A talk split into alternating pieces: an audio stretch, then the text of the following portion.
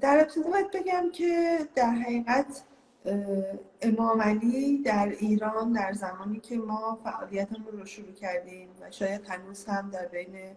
بسیاری از ایرانیان یک نماد ملی بیشتر بود که در اون فرهنگ پهلوانی به عنوان سمبولی از اون رشادت و در حقیقت فوتو و جوانمردی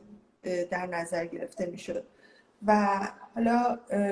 ما در این انتخاب در مورد اینکه شیعیان و یا اهل سنت و یا دیگران یعنی این بحث طبقه بندی شیعه و سنی و اینها رو نداشتیم اصلا. و بیشتر منظرمون همون شخصیت ملی بود که در ایران شناخته شده و واقعا هم کارهایی که ما کردیم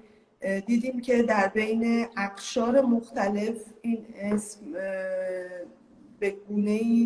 نماد هستش. حتی در میان عزیزان اهل تسننی که ما خیلی در کنارشون بودیم و فعالیت های مشترک خیلی داشتیم با هم. و اینکه همونطور که شما گفتین و شعار یکی از آین های کوچگردان ما هم بود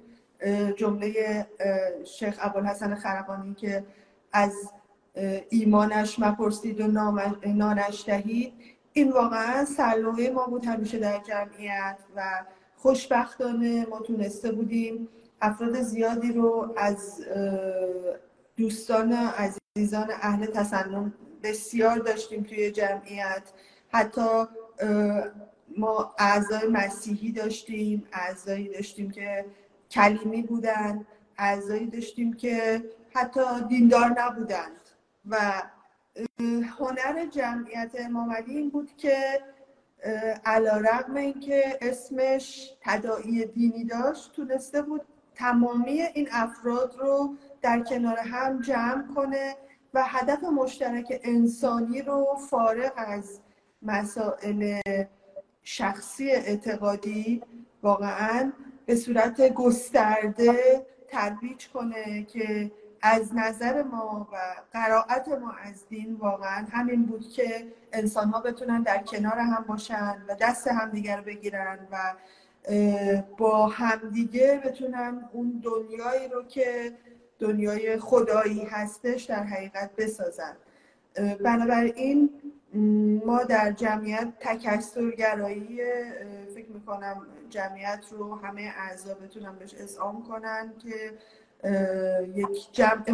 متکثری داشتیم و دوست داشتیم کسانی که در هیچ جا فضایی پیدا نمی‌کنن برای این که در هر اعتقادی بتونن اون عشق به هم نوع رو پیدا بکنن این فرصت در جمعیت ایجاد بشه که همه بتونن درش شرکت بکنن.